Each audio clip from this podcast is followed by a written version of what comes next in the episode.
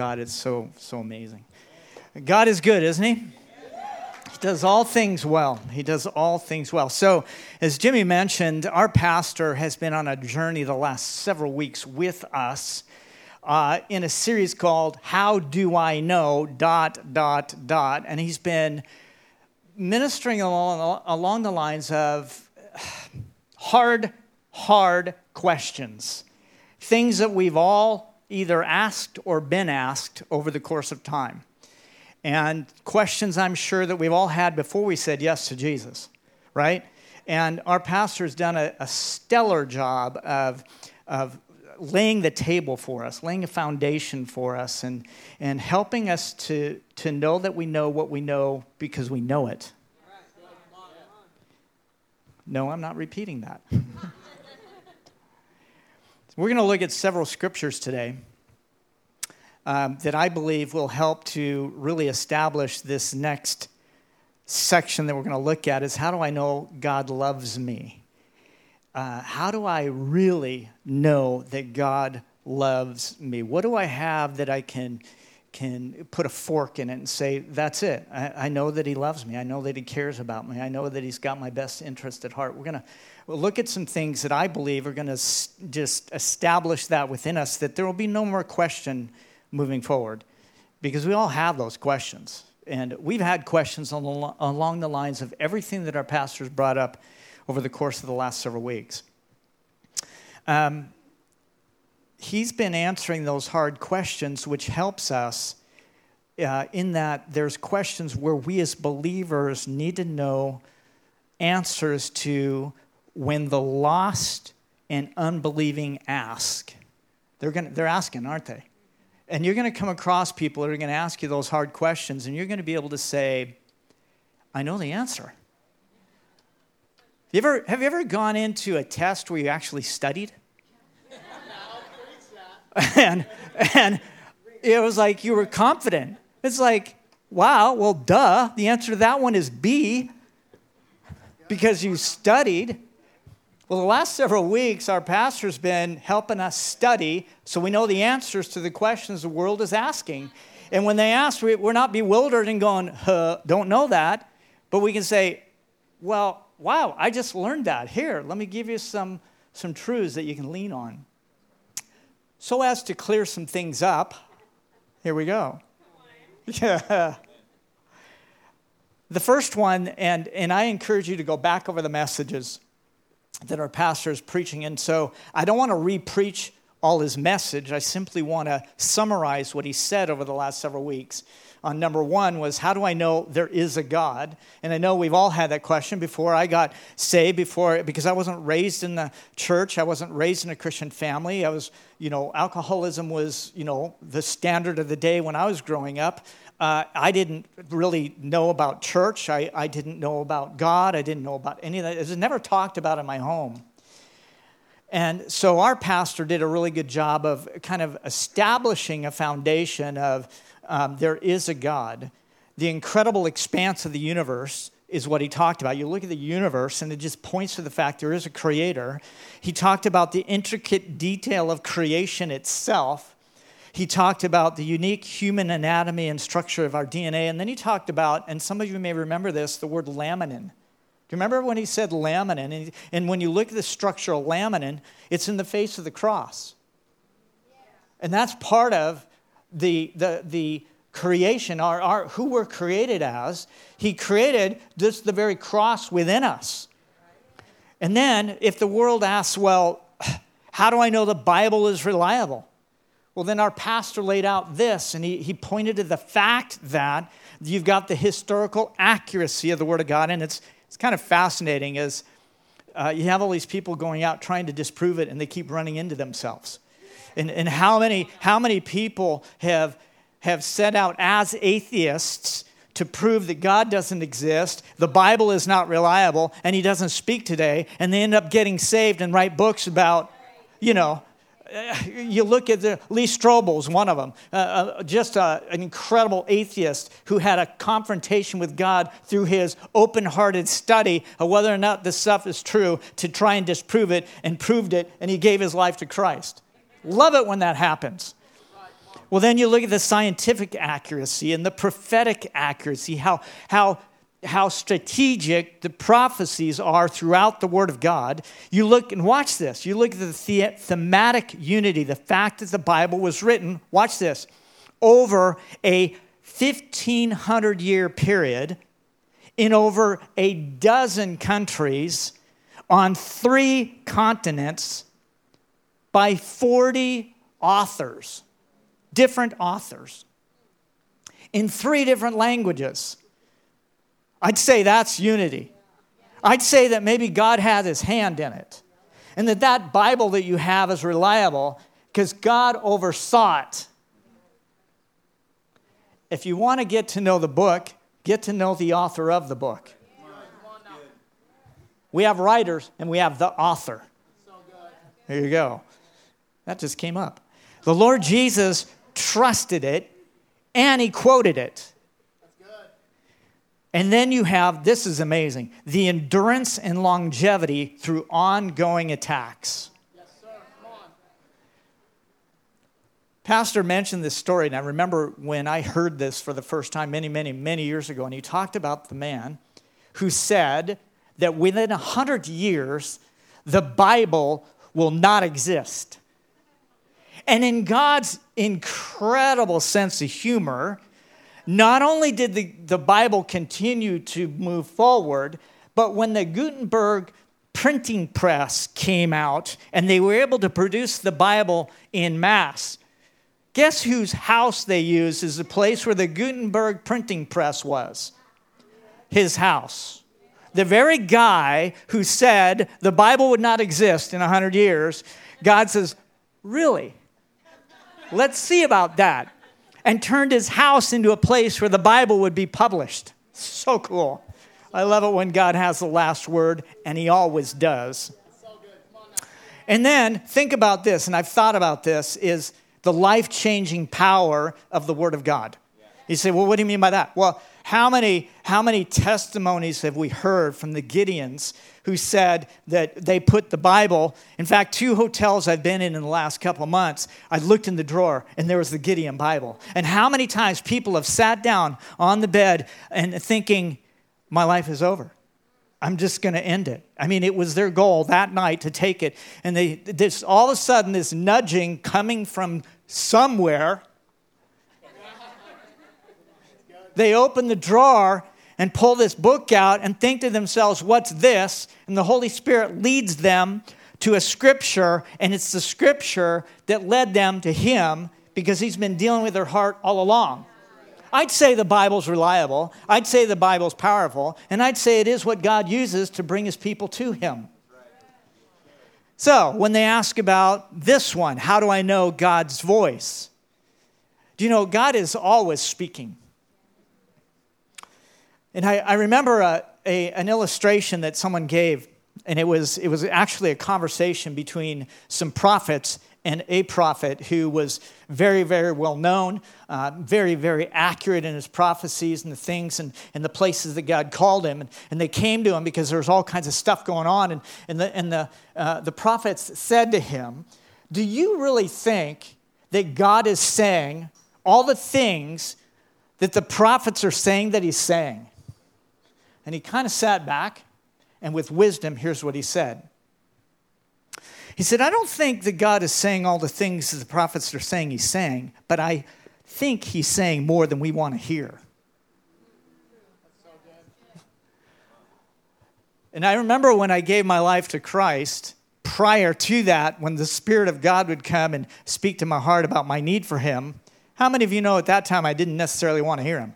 Because the enemy had come along and said, You know, if you say yes to this religion, all these things are going to have to go. This is going to go, and this is going to go, and you'll probably never eat steak again. I'm like, What's the big deal with steak? I don't know, but it sure was a good excuse at the time, and I still enjoy steak. Now, for you vegetarians, you can have pretend it's steak. Probably shouldn't go there. Anyway, so you've got to believe in your heart that God has a voice. And in John chapter 10, here's what it says My sheep hear my voice, and I know them, and they follow me. So, for, for I don't know how long there has been this lie that once John got done writing the book of Revelation, chapter 22, verse 21, and hit the period, God says, Okay, now, heaven, we're silenced. We're no longer going to talk. We're no, you know, it's all written out now. We, there's no more for us to say. How many of you know God still talks today? I am so thankful for the voice of God. I remember shortly, in quick, quick illustration here, kind of an example. I remember shortly after I gave my life to Christ, and I was still getting used to all this. I mean, I just came out of shambles of a lifestyle, and I was getting used to, you know, reading the Word and, and what the body of Christ was all about and, and all that kind of stuff. And I remember uh, it was in, I was in Virginia at the time, and I had to drive, I believe, up to Maryland to a friend's house because it was over Thanksgiving. And I drove there, and back then we didn't, this is a long time ago, cell phones, GPS, it was, you had to figure it out on a map. Anyone remember the map days? Like TripTiks and those kind of things? Most of the time it just ticked you off because you couldn't figure out where you were going. And so when Thanksgiving was over, by the time it was done, it was dark, and I had to drive all the way back down to Virginia and uh, figure out how to get there. And I got kind of turned around. Well, at the time, I had kind of a hot car. It was an Olds 442, 1967, 400 motor, three quarter race cam, but who's counting? And the thing would scream down the highway within the speed limit, mostly. Well, this particular day, I don't know if any of you have ever dealt with frustration. Anyone? Good, seven of us. And I'm dealing with this, and I'm driving the highway, and the more frustrated I got, the faster the speedometer started to tick up a little bit, you know. And I'm like screaming down the highway, and all of a sudden I felt this voice you need to slow down. Well, uh, how many of you think, oh, yeah, that, why would I do that? and I said, I didn't even say anything, I just kept going. You really need to slow down. Well, I, you know, I don't want to.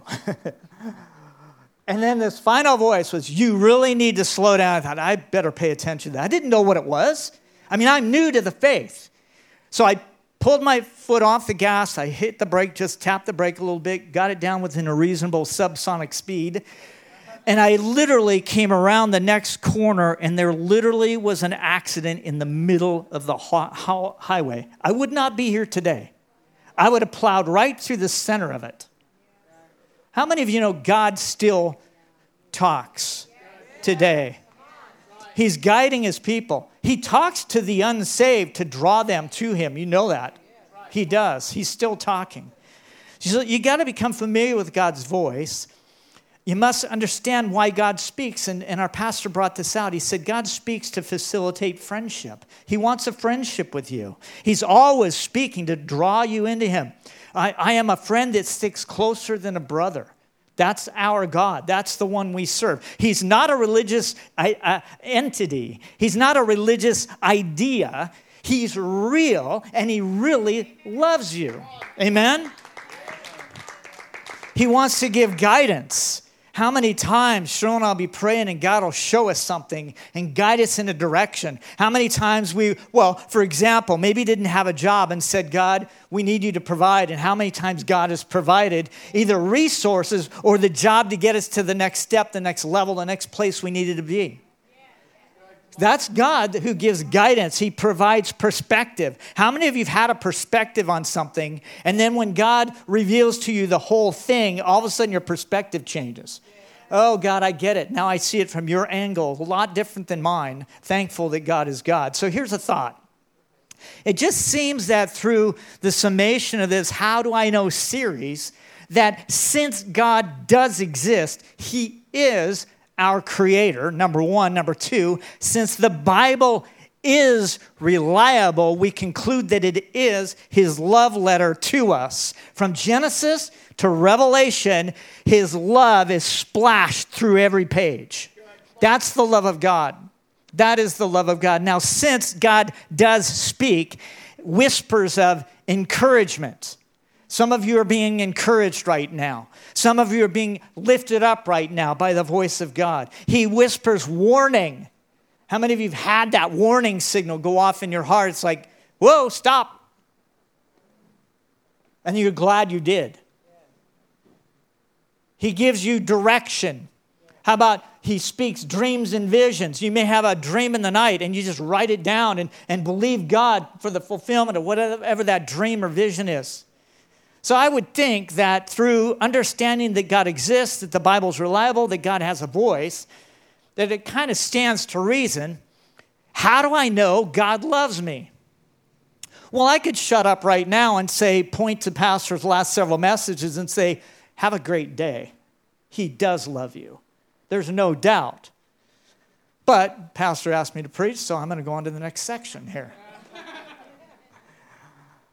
So, all that we've studied so far leads us to the validity and profound depth called out in this one scripture that virtually everyone has somehow seen or memorized in John 3. How many of you watched maybe the NFL and you look at the end of the stadium and there's John 3:16 and everybody's like, "What is that?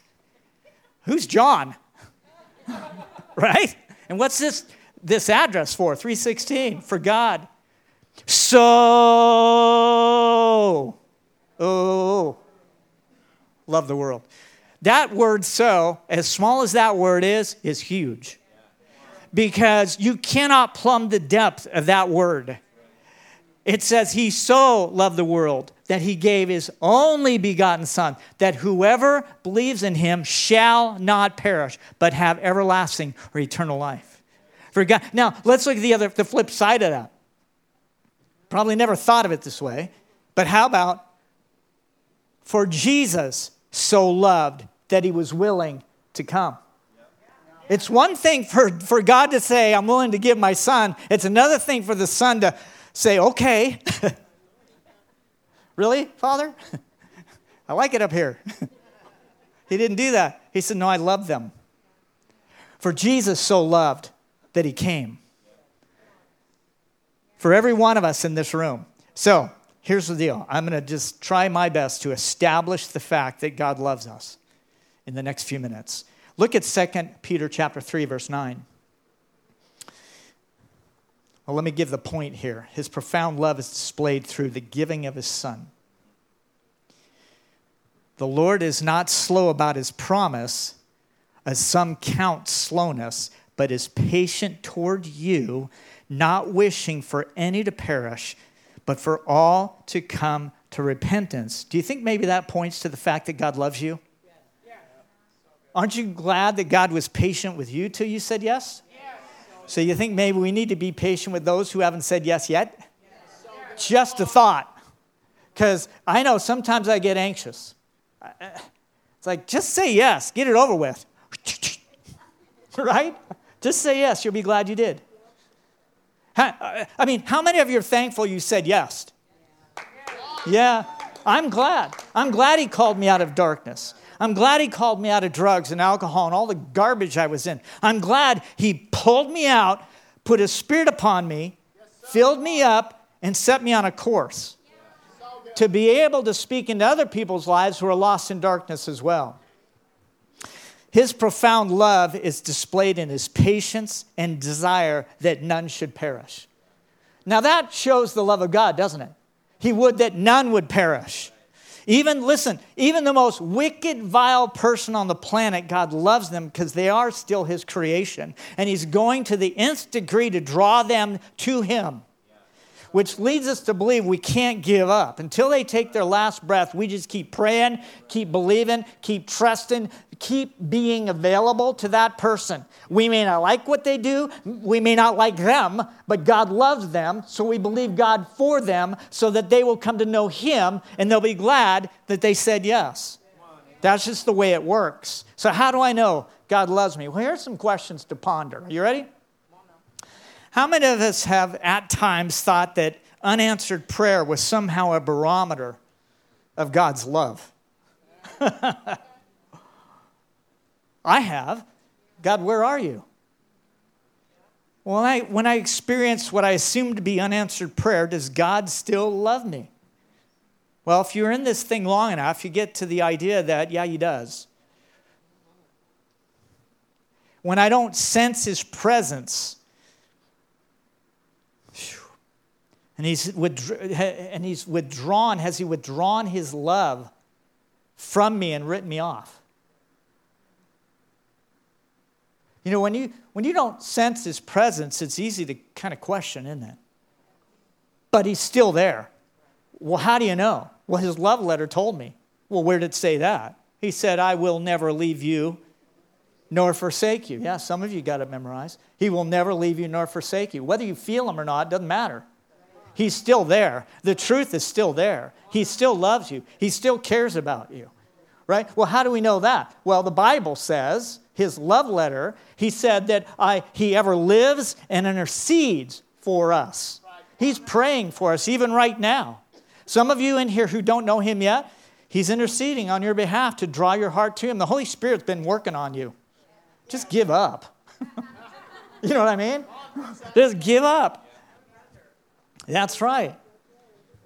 So here's another one. Have, got, have I gone further than God's love can go? When things don't go the way I think they should, does he still love me? Yeah. Oh, yeah, he does. How many of you had situations that went sideways and you're like, God, where are you in the midst of this? And then you get on the other end of it and goes, Oh, that's where you were. you were there all along. I don't, I don't know why I didn't see it, but I guess that's why you're God and I'm not. So when I have sinned, missed the mark, made a poor decision, hurt somebody, gotten extremely angry, frustrated, discouraged, where is God's love? It's there walking me through all that stuff to mature me up, to get me beyond that stuff. And it's a daily journey, isn't it? It's a daily journey of following Him. So, here, this scripture has been coming up for the last several weeks. Uh, Jimmy brought it up, and Cameron brought it up. And here it is again. I think God's trying to get something through to us. In Ephesians chapter 3, verse 14, it says, starting with for this reason. Now, I want you to get it in context. So when you get a chance, read the first two and a half chapters of Ephesians to get why he says for this reason. But let me summarize it. For this reason, it means from with, with God's grace in mind, with his manifold wisdom uh, in mind, with the unfathomable riches of Christ, the revealed mystery through the body of Christ. He said, for this reason, because of these things, he says, I bow my knees before the Father, from whom every family in heaven and on earth derives its name. That, I, that he would grant you, according to the riches of his glory, to be strengthened with power through his Spirit in the inner man, so that Christ may dwell in your hearts through faith, and that you, being rooted and grounded in love, may be able to comprehend Oh, this is a good one. With all the saints, what is the breadth, the length, the height, the depth, and to know the love of Christ, which surpasses knowledge. Let me stop there for a second. Do you really seriously think you'll be able to comprehend the full depth of God's love? But isn't it interesting how tempting it is for us to marginalize his love as though there were an expiration date at some point? Uh, I don't know if this is the first you heard this, but there's no expiration date on God's love. He loves you. He loves you. All right. It says that you may be filled up to all the fullness of God. Now, to him who is able to do exceedingly exceeding abundantly beyond all that you ask or think, according to the power that works within us. To him be glory in the church and in Christ Jesus to all generations forever and ever and ever. Amen. Now, number one, God's love cannot be measured. Try, go for it. See if you can plumb it. You won't be able to. Look at this scripture in uh, the Message Bible, verse 18 and 19. It says, You'll be able to take in with all Christians the extravagant dimensions of Christ's love, reach out and experience the breadth, test its length, plumb the depths, rise to its heights, live full lives, full in the fullness of God. Isn't that cool? You can't plummet, but we sure question it. Does he still love me? Yeah. Let's just let's settle the argument. He loves me. Say to the person next to you, he loves me. He loves me. Believe it or not. he loves me. Now here's what here's what a, the hymnist wrote in one of his songs. Here's what it says. To write the love of God above would drain the oceans dry. Nor could the scroll contain the whole, though stretched from sky to sky. Well, what does the world, what does that really mean? It means that if the oceans were an inkwell and the sky was a parchment of paper, you will run out of ink and you'll run out of paper before you ever completely write out the love of God. I don't know what that does to you, but to me, it just helps establish the fact that I'm loved and that He cares for me. Number two, God's love is beyond knowledge and imagination. Take what you think you can imagine about God's love and move it out for a hundred eternities, and you haven't even scratched the surface of the love of God. In Ephesians 3:20 it says now to him who is able to do exceeding abundantly beyond all that we ask or think according to the power that works in us. He goes above and beyond because he loves us. He loves and you know what's fascinating to me is this fact that He's the one that called into existence that which didn't exist. He's able to create the heavens, the earth, the intricacies of who we are, and He's the one that loves us. And the fact that we are His creation should make even more sense because He created us to show His love to us, not so He could beat us up. So, some of you who feel like he's this entity running around, you know, like the gopher popping his head out of the hole. Oh, you did it this time. Whap. Oh, gotcha. I love it. Bop, bop, got you again. Do you know that's not God? He is looking to build you up. He's looking to lift you up. He's looking to encourage you.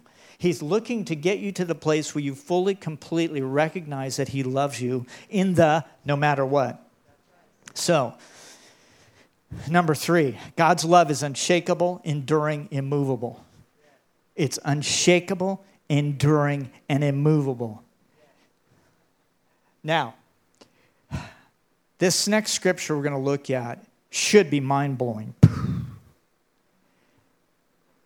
In Romans chapter 5, verse 8, it says, But God demonstrates his own love toward us in that while we were yet sinners, Christ died for us. Now, let that sink in for a minute because we've given our lives to Christ and then we run around with this limp in our walk because we assume there's places where God puts a pause on his love and says, When you figure it out, I'll start loving you again. Nothing could be further from the truth. God's love doesn't have a pause. There's no comma, it just mm-hmm. is. And it was before you said yes to him, his love was already being revealed. And think, now here's the deal. When you say yes to him, it's not that it's not that his love increases, it's that we're understanding it more. We're able to receive the love because we say yes. It says, Father, I accept you in my life. Oh, wow, you do love me. He loved you before, but you didn't really know it. But now that you know it, you can really know it. Isn't that cool? His love is incredible. And here's how it's demonstrated. First of all, in creation. You look at creation. I mean, you look around. Sometime just at night, go out uh, in, a, in a dark, dark night when the, the stars are showing, and you just see God's love painted across the sky. It's in the miracle of birth. I remember when uh, I was watching the birth of our children, and it was like, well, that's a miracle. And I helped. And my wife goes, Yeah, and I'm doing all the work. and by the way, don't tell me how to breathe. but it is. When that child comes forth and you realize that child is a miracle, you realize there is a God. How about in the revealed Word of God? The, the, the, God's word is revealed to us and how many lives have been transformed um, because of that. And how about in the power of the Holy Spirit? How God deals with hearts. God draws people. Uh, the Holy Spirit is ever wooing and drawing. It says, No one can come to the Father but that the Spirit draw them. That's what the word says. Look at this scripture. Huh. Romans 8 35. It says, Who shall separate us from the love of Christ? Shall tribulation, distress, persecution? Well, how many of you have been distressed in the last two years? Just a little bit. God's love is still there. Famine or nakedness, peril or sword, just as it is written, For thy sake we are being put to death all day long. We were considered as sheep to be slaughtered. But in all these things we, we overwhelmingly conquer through him who loved us. It says, For I am convinced that neither death, nor life, nor angels, nor principalities, nor things present, nor things to come, nor powers, nor height, nor depth, nor any other created thing shall be able to separate us from the love of God which is in Christ Jesus our Lord. Isn't that good? Now, that's a good scripture to clap to, I would think. Just a thought. I don't want to force it, but here's the deal. Let's get this in context real quick here. Do you realize that the person that's writing this, according to what we see in the book of Acts, is Paul? And Paul was one of the, the biggest persecutors of the church. Nigh unto being a murderer, throwing people in prison, chasing people down, separating families, and abusing them. And when you read that he was there approving Stephen's death, and he's the one writing about the love of God, there's a person that had a revelation of the love of God that was helping him to overcome his past. I don't know about you. Well, yeah, I do. You all have one, a past, right? And you, how many times the enemy tried to bring that past up? You just say, you know what, devil? I know I had a past, but Jesus redeemed my life because I'm loved. I am loved. I'm loved. So, we can conclude and truly answer the question to how do I know God loves me? Because the word says so, creation says so. I mean, we can just go on and on and on. Yes, I know God does love me. Doesn't he? Amen? He's in love with us because you're his creation. So let's stand. And um, what I want to do here is I just want you to, in your own way, uh, just kind of shut yourself in with God. I'm going to read a, a, couple scriptures to you that are out of Psalms. It's not going to be on the overhead. Um, but as I read through this, is Psalm 136. There's 26 verses. I'm not going to read all 26, but I want to read some of the verses, and I want you to allow the Holy Spirit to kind of nail that to your heart. Number one, number two, determine whether or not there's a theme in these scriptures that the psalmist is trying to get across to you and I. Because how many of you know that we need to hear a thing more than once to get the thing? Sometimes multitude of times? Well, here's the theme. Go ahead and just shut yourself in with God. I'm just going to read it to you. It says, Give thanks to the Lord, for he is good, for his loving kindness is everlasting.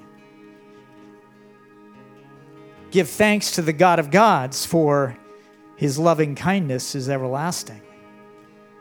Give thanks to the Lord of lords, for his loving kindness is everlasting.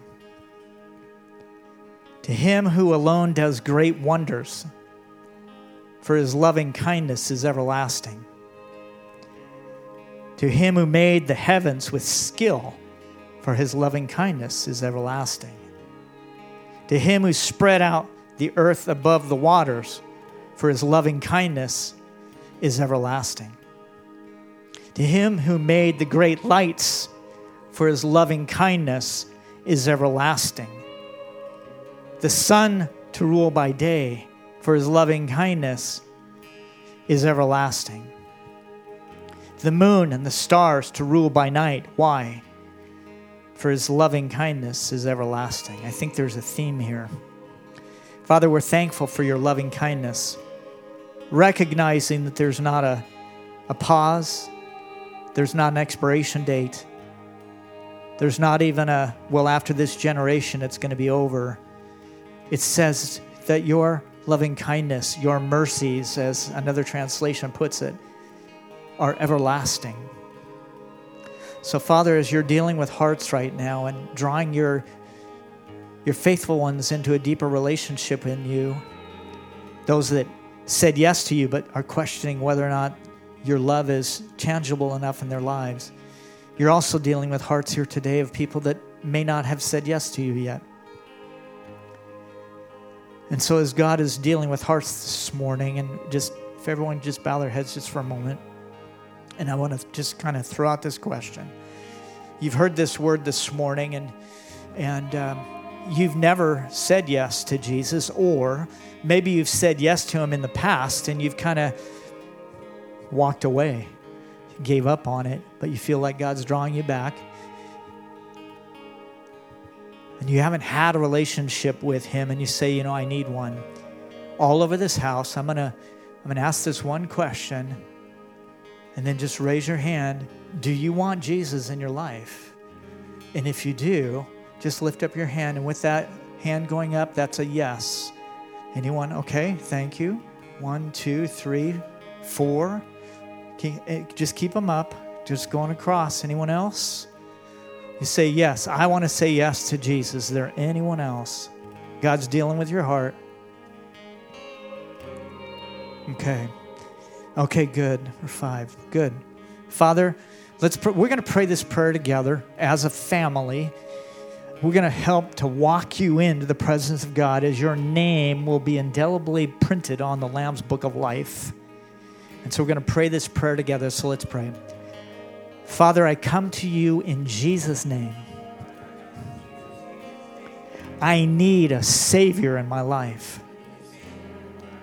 So, Lord Jesus, thank you for coming into my life, forgiving me of my sin, setting me free from my past. Thank you for the blood of Jesus that cleanses me from all my sin and gives me new life. I choose you today that you will be my Father, you will be my Lord, you will be my King, my boss, and my best friend. In Jesus' name. Amen. Now let's give God a hand. I don't know about you, but when someone said yes to Jesus, that just thrills my heart. Because this Wednesday will be my 46th birthday in Christ. And that was many moons ago. It's the best decision I've ever made. I'll never forget it to this day, I will never, never forget it. I have it in my calendar, so when it pops up, it says, Today's your spiritual birthday. Candles and cake and all that good stuff. So, what we're going to do, we're going to have the um, prayer team come forward. We're going to sing a little bit. And if you really would like to have prayer this morning, maybe you're dealing with some stuff Maybe there's some stuff you want agreement on. Maybe you're looking for a job. Maybe the financial situation, maybe relationship, maybe uh, a prodigal child or whatever. The team is up here to pray with you and agree with you. So come forward.